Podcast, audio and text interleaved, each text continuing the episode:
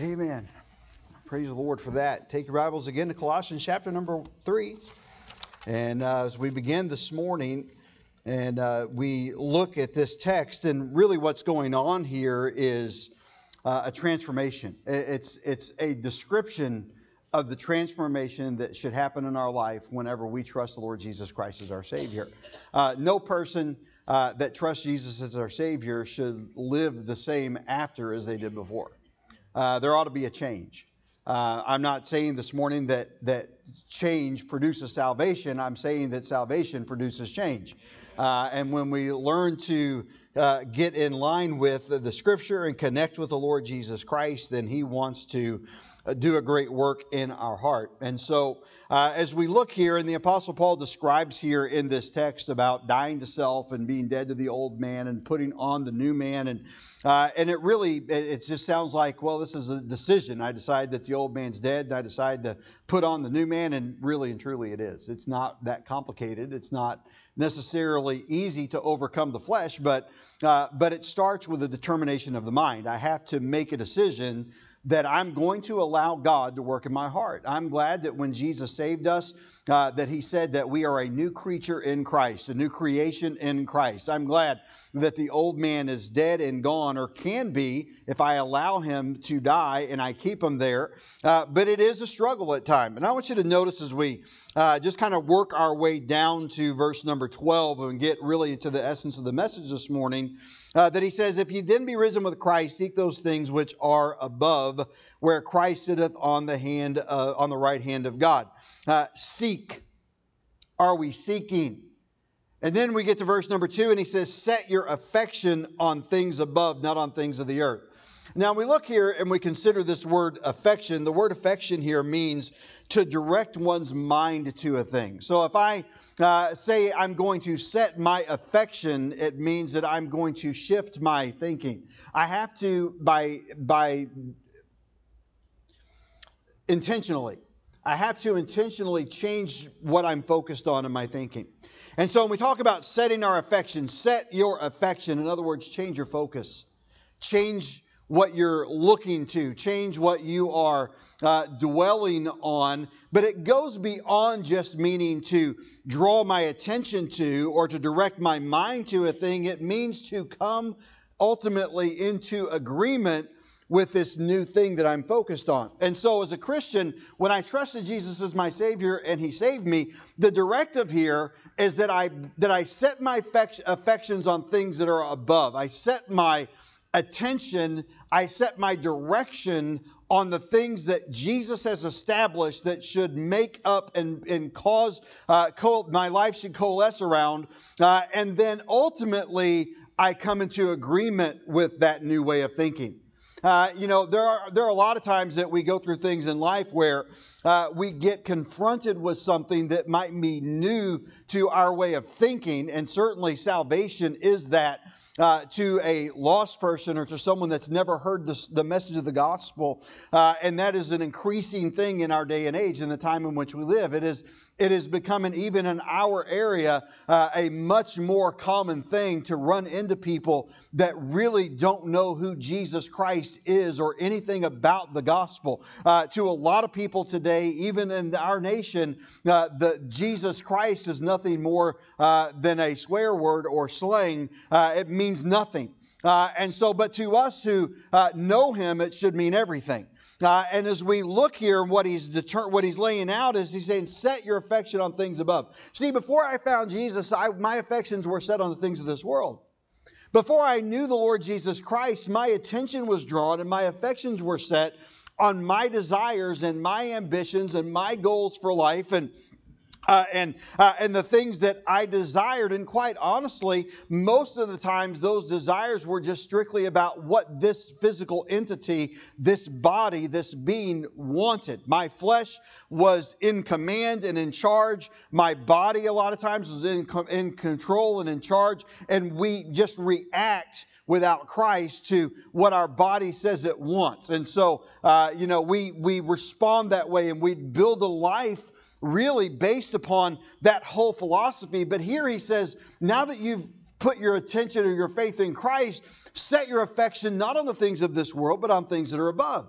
Set your affection on that, not which is carnal, but that which is spiritual. Uh, and ultimately, as I am introduced to new way, a new way of life, a new way of living, a new, uh, a new directive from the Scripture, uh, that I, I understand intellectually, this is what God has said. I don't necessarily understand it, but I'm going to by faith launch out and try to live it. That ultimately, when I take those steps of faith, it's going to bring me to a place where I begin to see the value and I begin to believe and I begin to uh, become those things that Jesus has ordered me or commanded me to become. And so we're talking about here on setting our affection on things above. It starts with making a decision. It starts with saying, hey, I am going to direct my mind to this thing, realizing that the more that I live it and the more that I experience Him and the more that He has of me, the more in agreement with it I'm going to become. And ultimately, as a Christian, I want to walk with Jesus in agreement. By the way, I really can't walk with Him effectively until I am in agreement. In the Old Testament, and the prophets told us that can two, and ask the question, can two walk together except they be agreed or be of the same mind? We cannot uh, be in good, complete harmony and fellowship with anyone with whom we are not of the same opinion or mind about things. Can we learn to get along? Yes. Will we ever be fully in agreement? No. Uh, and so, what we want in the Christian life is to be in agreement with Jesus. We want our life and our spirit to be in agreement with His spirit and His life. And he tells us plainly that the old life is, there's nothing about the old us that will ever be in agreement with the spirit and the embodiment of Christ. Therefore, it must die and then a new life must be born and lived. And so he tells us there, verse number five, mortify, therefore, or because of this principle, mortify your members which are upon the earth. Uh, and then he goes down a bunch of things that list the problems that we uh, that we have uh, that we have embraced as uh, as people, as a culture, as an individual. Uh, and he says these things are the things that you need to stop fornication, uncleanness, inordinate affection, evil concupiscence, and covetousness, which is idolatry. Uh, and evil concupiscence, by the way, is another form of covetousness that's limited to uh, or focused more on, uh, on a more wicked vein of things, not just material things around. And so, uh, it's the coveting of carnal things by definition. Uh, and so we see here, I've got to set my life on a new course. And, and, or better yet, I have to allow the Lord Jesus Christ to set my life on a new course. Uh, he needs to be directing and in charge of my life. And so uh, when he goes here, uh, set your affection on things of, above, not on things of the earth, for you are dead and your life is hid with Christ in God. Now, notice in verse number 12 put on therefore as the elect of God holy and beloved, bowels of mercies. And then he starts the new list. And we're going to really look at that list that he gives here this morning because it is what should make up the embodiment or the essence of the Christian life. Well, and we start with bowels. What are bowels? Well, bowels, when you talk about our bowels, we're talking about kind of like the heart. It's the inner part, figuratively, part of man. It is that deep part of us. It is that, uh, that, that deep inner man. By definition, it means the core and you and then by definition the essence of and that which makes something up. Uh, essence is that which constitutes a particular nature of a being.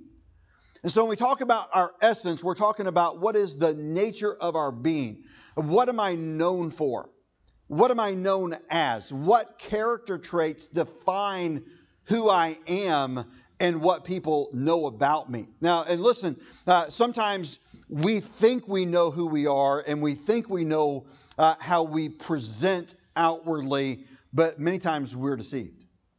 Uh, I want to be sure that I am submitted to the will of God and that I'm allowing the Spirit of God to work through me so that what is transformed, I don't want the outward things that I do to just be an act that I put on because we're in church, or to be an act that I put on because uh, you know, somebody's watching or they might. Uh, what we are outwardly should be genuine. Who we are, how our faith manifests itself in our day to day life should be real. Uh, it, should, it should be authentic to people. You say, well, Pastor, how do I do that? It starts in here. I can pretend to be a lot of things. There are a lot of people in this world that make a great living uh, acting. But Christians ought not be them in our day to day life. Uh, what we put on in our persona outwardly should not be an act, it should be a revelation of the essence of who we are inwardly. It should be a revelation of the essence of our walk with Christ. And so, as we talk about the essence, we're talking about that which constitutes our nature, that defines who we are. You could say it's that which distinguishes you from all others. And the principle here is this it is a transformation from the old nature to the new nature in Christ, set affection, and come into agreement with the new nature. So I'm bringing my life as God leads me and it is the working of the Spirit to bring my life into agreement with the nature of Christ. That's the Christian life. When we personify Christ to the world around us. Now, how do I do that? Well, it starts with faith. I have to have faith in Christ uh, to, to establish, first of all, salvation, uh, but beyond that, an effective Christian life, an effective walk with God. And so Ephesians chapter 6 and verse 16 uh, lists about the shield of faith. And he, uh, and he says there, and as he's dealing with all of the spiritual warfare and all the things that we have to face and the battles that we face, from Satan to his demons to, uh, to uh, powers, political figures, whoever it is in our life, whether it be spiritual or whether it be in human form, uh, that it be something that, that we are engaged in battle with, that there is an, there is a world order, there is a, a system of this world that has been devised by the God of this world to lead us from God and to cripple us from ever finding salvation. That, that's Satan's purpose. He wants to do everything he can uh, to hurt God, and he will gladly hurt us or use us to do so.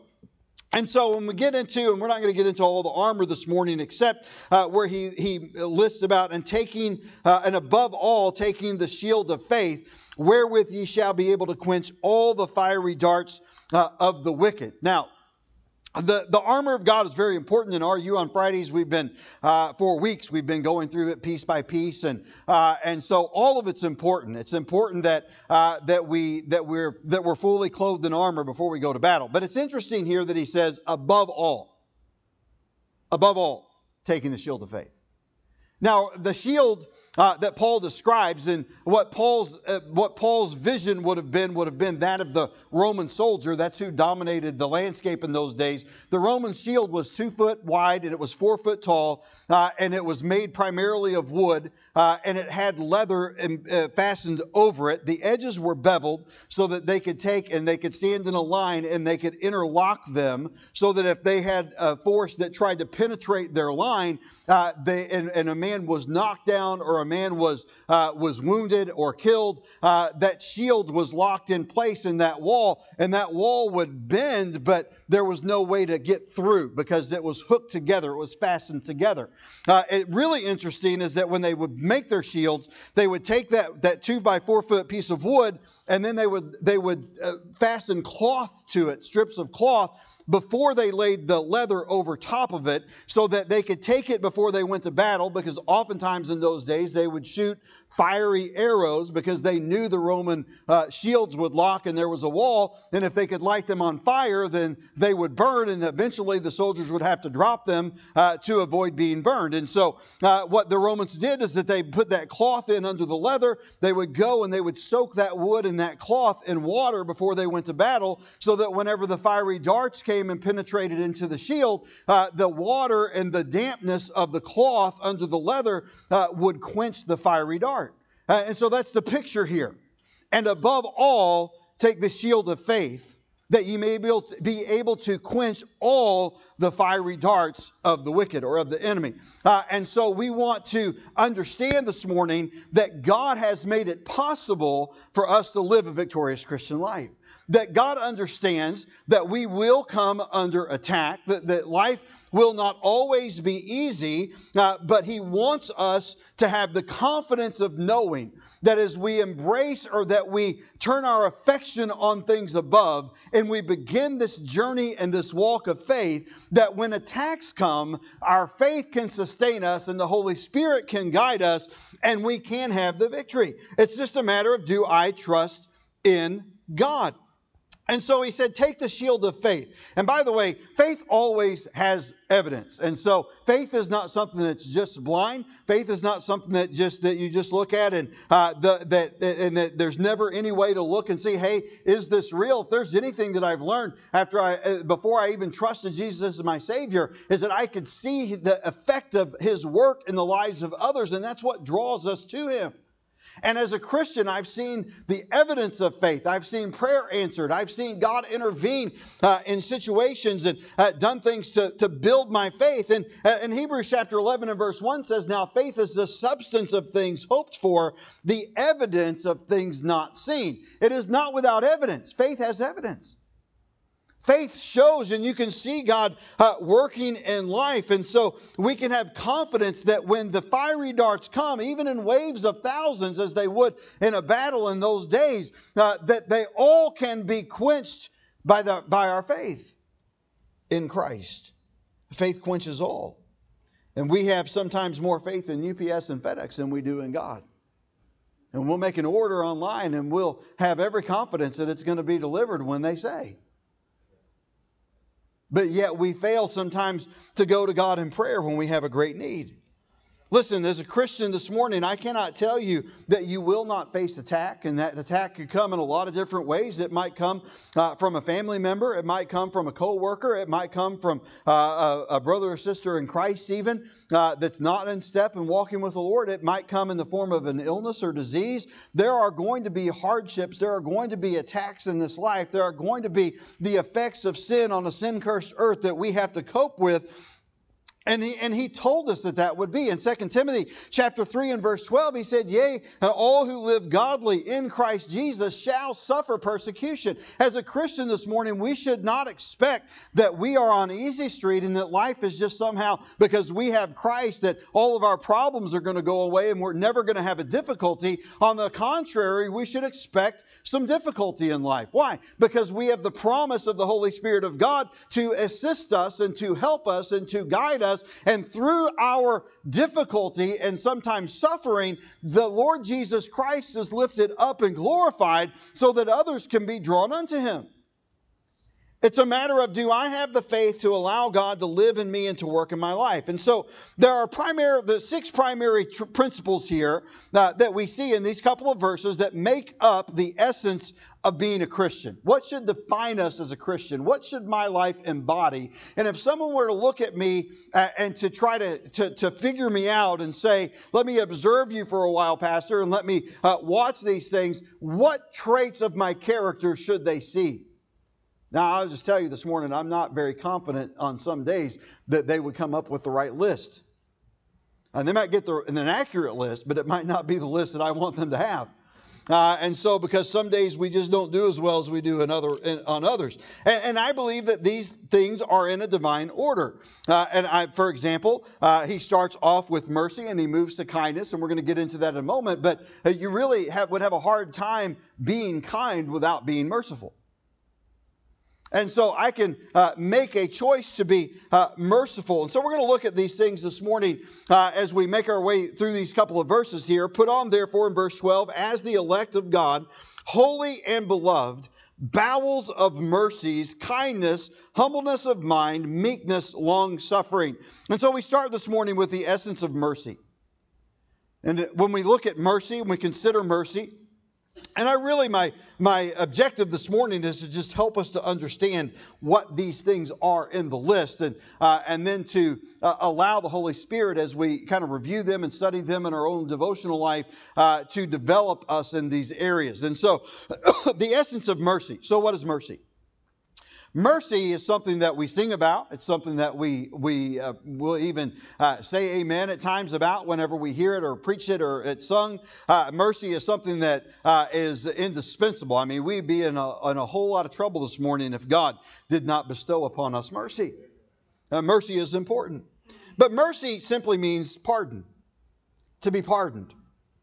It's that which causes a person to overlook injury and to treat an offender better than he deserves. Now, so what I'm saying this morning is this, if we understand the concept of mercy, is that in mercy, when I deal with mercy, is that mercy is, does not mean that I am injury free. Mercy means that I have been injured and then I and then I take and treat the person who injured me better than they deserve. That I issue forgiveness, that I pardon them, that I treat them as if they have never done me wrong. Now, if you think that that's an easy thing, think again. That is a very difficult thing to do. And it takes a lot of spiritual maturity and growth in Christ to come to a place where that becomes our nature. See, what we're talking about here this morning is not embodying these things in our life on occasion. We are talking about these things becoming the essence of who we are. This is a radical transformation of the people that we were before Jesus to the people that he wants us to be after. And this is part of a lifelong journey. This is something that takes a lot of effort and, uh, and prayer and commitment and work. Why? Because it's hard to treat someone that has hurt you and someone that has wronged you as if they've never done you harm. It's hard to pardon them. And I understand this morning, I cannot show mercy to you, Brother Buck, unless you have wronged me. So when you look at someone and you say, okay, this person is merciful, what you're really saying is this person has been done great injury and they forgave and they treated that person kindly. That's what God's done for us. We have experienced God's mercy. He sent his son to pay our penalty on Calvary's cross. He did everything that needed to be done for us. We, in that, experienced his mercy. We have injured him we have wronged him. And if you think, well, Pastor, maybe I haven't injured him that much, no, you condemned his son to a cross. You caused him to have to sacrifice his only child, his only begotten son, to have to shed his blood and sacrifice his life on your behalf. There is no greater injury that you could cause someone than to cause them to have to sacrifice their child, let alone their only child. We have done God and caused God great harm, great, in, great injury because of our nature. So, Pastor, but I, I, I was born with that nature. Exactly. There's not anything we could have done about it. It is a byproduct of living on an earth that has been cursed by sin because of Adam's decision in the garden. It has been passed down. Spiritually speaking, it is our genetic uh, it's our spiritual DNA that causes us to have a sinful nature. It determines who we are. You don't believe that? If you're a parent, then just look at your child. That's right, Shaylee, you're a sinner. According to Josh, you're a sinner. According to Michelle, you're a big sinner. We're all sinners. We do wrong. You don't, have to teach. You don't have to teach children how to do wrong. You have to teach them how to do right. You don't have to teach a child to lie, you have to teach them not to. You don't have to teach a child to be selfish, you have to teach them not to. You have to teach them to share. Why? Because it's our nature. We just do it because that's who we are. That's the essence of our being. And what the beauty of this is, is the transformation from that essence to the essence of the essence of God. And so we're talking about mercy here. And, and for, for me to show mercy, I have to have been done wrong. And it's interesting as we go through this, what we'll see is that it starts here and it comes back to this as it gets down to the end of the next verse. So, the essence of mercy mercy is what kicks in when every emotion within me rages. You see, you come and do harm to my family, what you're going to get is rage. You come and harm my wife, you're going to get rage. Uh, if you come and, uh, and attack uh, church members and attack the work of what God's trying to do in Victory Baptist Church, from my, my initial instinct is, is anger and rage. Mercy kicks in, or should kick in, and helps overcome that. It, it is the acting out and the embodiment of, uh, of the old nature and, and the embracing of the new nature. And by the way, it's not always sinful to be angry. God told us be angry and sin not. But it is the essence of mercy. Secondly, consider that it moves to kindness. So when I become merciful, when I show mercy, when I extend mercy, uh, you could you could say that well, Pastor, isn't that kind? Well, it leads to it, and uh, and it is, uh, and you cannot have, but you cannot hide kindness or mercy. You, it's it's not something that can be uh, put away. If it is true and it's real, uh, then it's real. Kindness is the disposition that delights in contributing to the happiness of others. See, mercy is not necessarily that. Mercy is forgiving someone who has wronged me. Kindness is taking delight in helping them become happy a kindness, to show a kindness. It's to help someone accomplish something that is going to maybe solve a problem that they have, or it's going to relieve some stress that they have in their life, or uh, it's going to provide a need that they have as God uh, leads and intervenes. So we speak of kindness. We're talking about a disposition that delights in contributing to the happiness of others. It is cheerfully supplying wants and or alleviating distress in someone else's life. Now, I can show kindness without being a kind person. I, I, know a lot of people that have been mean, that at times have shown or done a kindness. I know people that have been quite hateful, but maybe a particular thing touched their heart, or in a, uh, in a moment of weakness, they, uh, they showed a kindness. That's not what we're talking about. Anybody can do that at any time. We're talking about the essence of kindness. We're, we're talking about being defined by a nature that is, its first impulse is to show kindness. In other words, you're going through life and you just bounce into someone that's maybe having a tough time, and your first instinct is not, well, they're getting what they deserve. Your first instinct is, how can I help this go away? That, that's, that's, a, that's a struggle. I mean, I, quite honestly, I've been in places where I thought, yeah, they're getting what they deserve. And then, uh, shame on me for thinking that, but sometimes I've thought it. I don't think it's pleasing to the Lord, but I'm just being honest this morning. I don't always respond or react or see things the way that I know that I should. And so, uh, what kindness is, or what a kind disposition, the essence of kindness, Frankie, is whenever my uh, I look and I see a need or I see a hurt, and my first instinct is, how can I make this better? What can I give? What can I do? What can I provide? How can I help? Are you this morning? Am I this morning kind? To whom have I extended or shown mercy?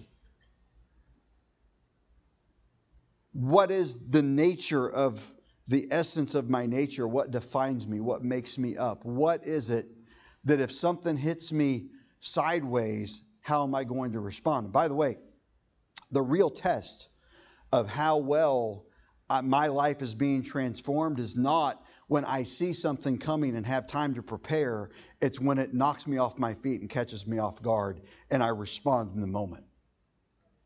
The essence of who we are responds in the moment. That's not always a pretty picture. Uh, listen, I'm not saying it's not always a pretty picture for you. I, I haven't seen everybody here respond to things. I'm telling you, in my own heart and life, that's not always a pretty picture. There are many times that my first reaction tends to be a little on the harsh side. And then the Holy Spirit begins to work on me and, and smites my heart and begins to speak to my heart, and I have to kind of back up and, uh, and, and reassess and say, well, you know what's a beautiful thing is when you meet someone that's gotten to the point in their life when they're when they're, they're it's just second nature to them to just be do the right thing, to have the right response uh, to show things in the right manner. Uh, and, and there's a progression because I, have gotten to the place in my life where uh, I don't always respond correctly outwardly, but, but I, the majority of the times I respond at least okay outwardly, but sometimes my, my correct outward response is masking uh, something inside that is responding in completely the wrong way. I mean, somebody can come into my office or somebody can bring something to my attention, and inside uh, I, I, am like really seething and, and uh, really upset, or really, and I'll, I, have gotten old enough and have been through enough of these scenarios to where uh, I at least on the outwardly I can I can respond properly outwardly.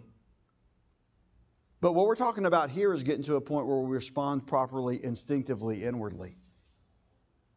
The essence of the Christian life. This is a complete transformation of life. And so the essence of kindness. What we need in our life is what, uh, and I don't know if Sarah put this in the notes this morning. I, I seldom look up at, at, at the slide, but I have in my notes as the CMD. I'm not even sure where I got that, but it's the critical moment of decision. When somebody drops a bomb on you, and in that moment you're making a decision, it's that critical moment where I'm going to decide how what's coming out of this mouth, what's coming over this face. And I have to admit, I, I control what comes out of my mouth a whole lot better than I control what comes over my face at times. Don't laugh, Ed. That's not funny. It's sad. the critical moment of decision. Could you say, in all honesty, this morning, that if you were to stand before God and God said, I want to evaluate the essence of who you are in Christ, that merciful and kind are what's going to come to the forefront? Is that what God is going to start his list with as he evaluates my life? Thirdly, this morning, he says, still in verse number 12, humbleness of mind. Humbleness of mind. A humble mind. You see, we are supposed to contend for the faith, but yet be humble. We are supposed to be a people that take a stand for truth, but humbly so. The word humble simply means low, of low uh, not low value or, or, or low self esteem. I don't really like that term very much, but, uh, but it, is to, it is to contend for the faith, but not my way, God's way. The word by definition means low or submissive. Now, submissive is a good term. I am submitted to the will of God. I am submitted to the word of God. I am submitted to the leadership of the Holy Spirit. God has given a command and I will follow it. I am, am, humble of mind. I am not going to rise up and say, okay, God, I know better than you do. And we do this in a lot of different areas of our life. For example, there will be things in our life that we'll look at, and the, we know the Bible says uh, says this. Maybe about you maybe be a young uh, a young couple that says, well, uh, you know, we're going to train up our children, but we're not going to, uh, you know, we're going to use the timeout system instead of uh, just kind of the old-fashioned way of spanking. Uh, well, what you're really saying in arrogance is, I know more than you know, God, because God gave specific instructions on how to train our children. That's a whole another big sermon, but uh, and, but it's, it's, this, it's the same principle and it carries over to every area of life.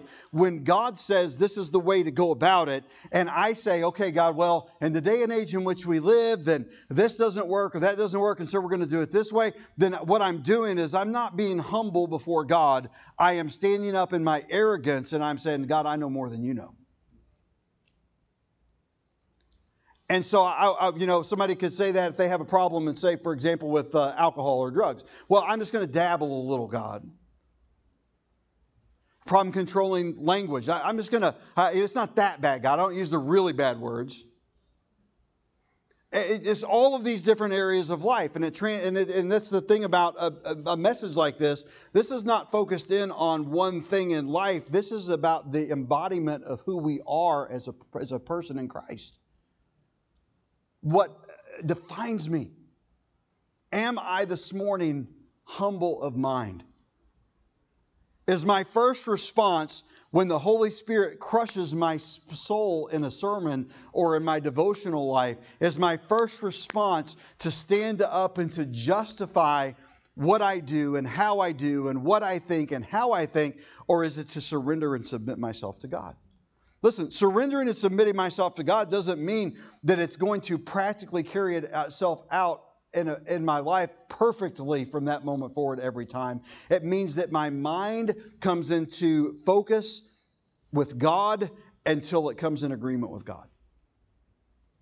So, Pastor, I don't necessarily believe this thing that God's told me to do. Well, then by faith, do it. And I promise you, whenever you've done it and you've submitted yourself to it and you see the effect of it, that you will come into agreement with it. You'll not come into agreement with it because God mandated it and demanded it. You'll come into agreement with it because you submitted yourself by faith and you see the benefit of how God uses it and works it out in your life every day. And that takes time. And again, this is not the kind of sermon this morning where we just say, okay, praise the Lord, I'm making this decision and I'm going to get up in the morning and all of a sudden I'm super Christian. It doesn't work that way. It is the beginning of a journey. It is the accepting of the, of the reality of who we are as opposed to who we should be the essence of a humble mind, to be contending for the faith, not our way, but God's way, uh, to be uh, submitted to the commands of God, and realizing, and listen, I, have been, ministry work has been my full time occupation for 22 years. I have learned a lot of things in those 22 years, but I, one thing that I learned early on and I am reminded of often is that I can be wrong. There, there are a lot of times when God has taught me, hey, you're wrong. You need to change your thinking on this. You need to change your behavior on this. You need to change your response to this. But sometimes we as Christians have a hard time admitting the fact, not to each other, but to God. Father, I, I was wrong. It's not easy words to say. I remember as a kid growing up, I, one of the shows that we uh, watched in our home a lot on TV was Happy Days. And remember, if you're old enough to remember Happy Days, you remember the Fonz, Arthur Fonzarelli, Mr. Cool, in his jeans, his white T-shirt, and his black leather jacket on his motorcycle. And he couldn't say, Brother Sandy, he was wrong. I was, he'd try to say it sometimes. I was, sounds like Christians praying to the Lord sometimes. God, I was, you know, we need to learn to say sometimes that we're wrong.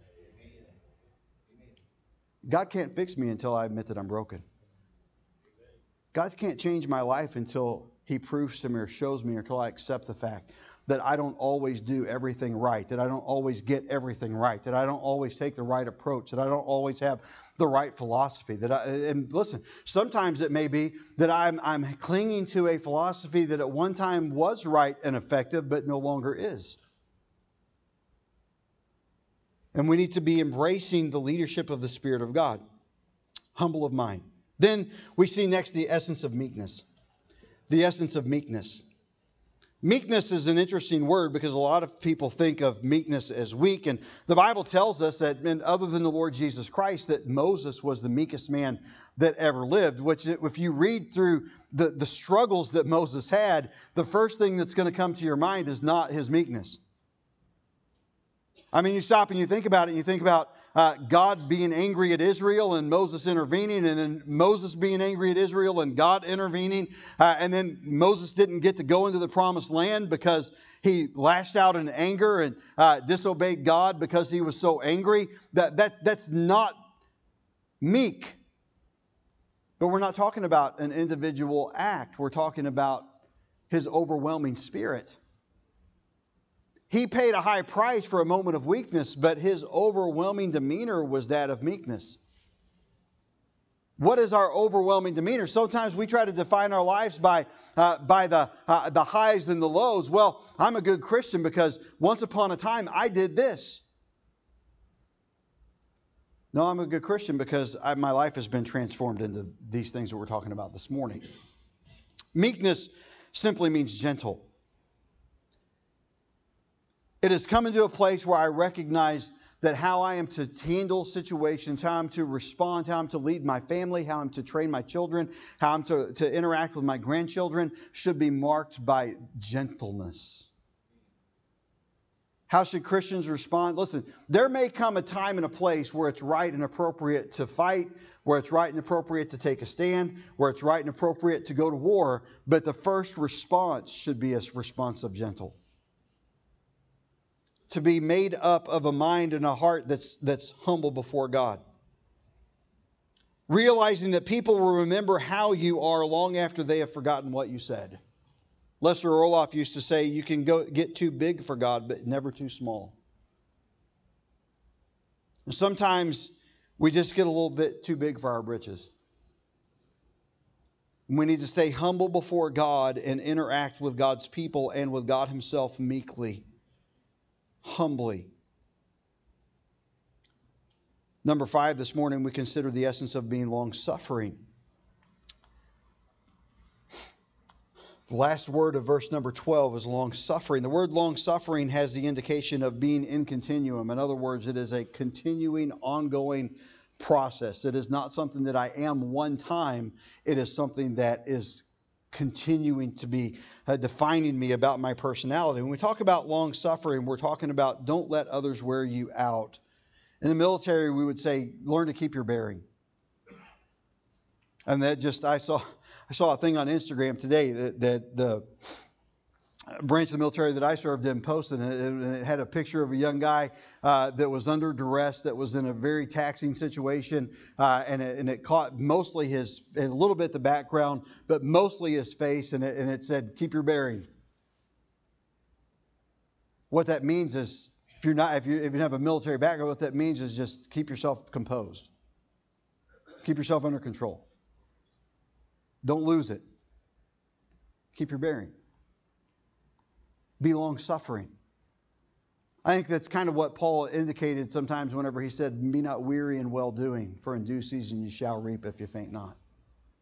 You see, being long suffering is to, uh, is to not let maybe that person that you are showing mercy to that is wronging you and you're still continuing to treat them as if they've done you no wrong and I'm not saying that it's that it's listen, it's, it's not wrong if someone has done something to you for you to confront them kindly and say this is a problem and try to resolve it. But if they choose not to, then I'm still as a Christian to, to be merciful. That is grinding. That is taxing on the heart and the mind. That will wear one down. And what he's saying here is he kind of works his way back to uh, a merciful attitude is be long suffering. In continuum, continually, time after time. I mean, somebody comes up and they do the same thing over and over and over and over again. Mercy, kindness, mercy, kindness, mercy. In the flesh, we want to crack them right across the jaw.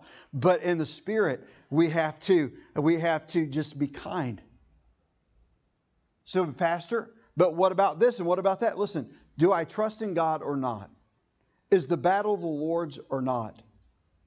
I'm better off to suffer in faith, to be godly in Christ Jesus and suffer persecution in faith, than to lash out in my own spirit and get vengeance. Vengeance is mine, I will repay, saith the Lord. We're talking about a fundamental change of how we think and how we present in life this morning. Be long suffering. Then he says next, forbearing one another. Forbearing kind of continues the thought of long suffering. It's kind of a, a, of a rephrase here uh, as he gets into, but it ties in with forgiveness. And so I've got them kind of put together uh, as our last point this morning the essence uh, forbearing and forgiving forbearing one another and forgiving one another if any man have a quarrel against any, even as Christ forgave you, so also do ye.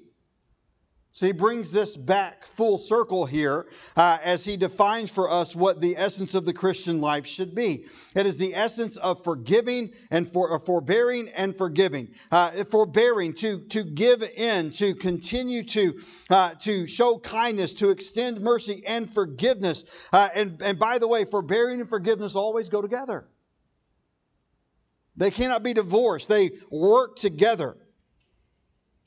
And again, as it brings us back full circle, when we started with mercy, one of the things that I said about mercy was that I have to have been done wrong in order for me to extend mercy. I have to have been done wrong in order for me to forbear. I have to have been done wrong in order for me to forgive. And what is, what is it that should compose me? What composed Christ is that no matter what was done, he forgave. On the cross, Father, forgive them, for they know not what they do. He called Judas friend friend. Uh, everywhere you turn, everywhere that you look, and were there times when Jesus stood up and spoke strongly and called them a pit of vipers uh, and, and uh, tell them that they were of their father the devil? Yes, he did. In the right context and in the right place to the right person. But overwhelmingly, what defined him and what made up his character and what he put on display was as he suffered, forgive.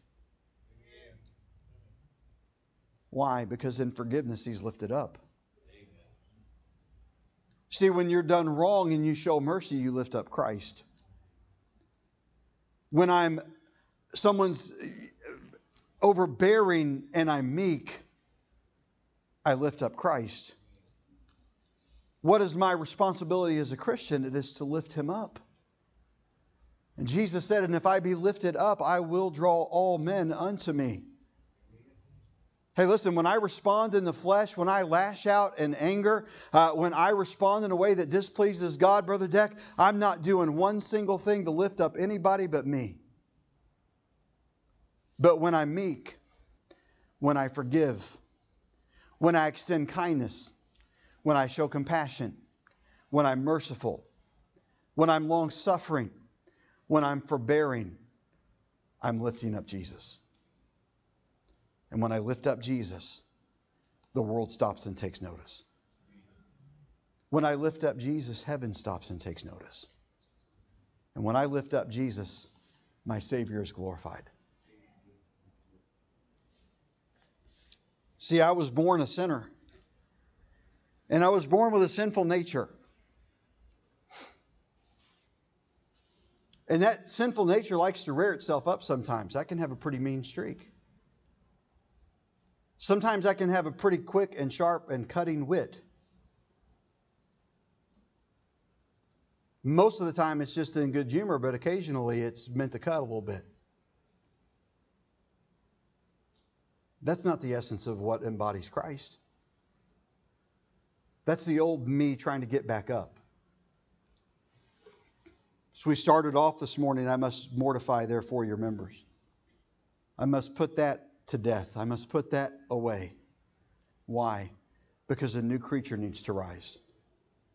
I must set my affection on things above. If I set my affection on the things of this world, if I set my affection on self-defense, if I set my affection uh, on uh, on getting the things that I think that I want or I deserve or I'm entitled to, if I set my affection on those carnal things, then I am I am not pleasing to God, nor am I exercising faith in God, nor am I putting myself in a position to lift up my Savior.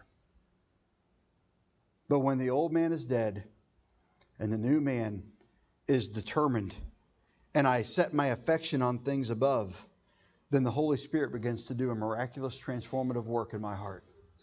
He begins to change not just my outward action, but my inward being. And the overwhelming goal and the fundamental truth of Christianity is that the saving power of Jesus Christ should not just change our outward act, but it should change who we are fundamentally from the inside out. The essence of the Christian life. What is the essence of your life this morning? Are you merciful? Are you kind? Is it your first impulse to be humble or meek? Is it your first impulse, your first response, your instinctive, intuitive response to be long suffering and forget, forbearing and forgiving. If there's anybody in here that could answer yes to all of those things, please see me in the lobby after the service so I can bow down at your feet. Because I really believe the only person that'll ever that ever fully embraces this is Jesus. But it's what should be taking place on the inside of our lives. A movement from what we were when He saved us to what we'll become when we enter into His presence and receive a glorified body. And along the way, we can lift him up and our lives can impact those around us. Would you this morning allow the Spirit to speak to your heart and say, Lord, I want to embody the essence of the Christian life?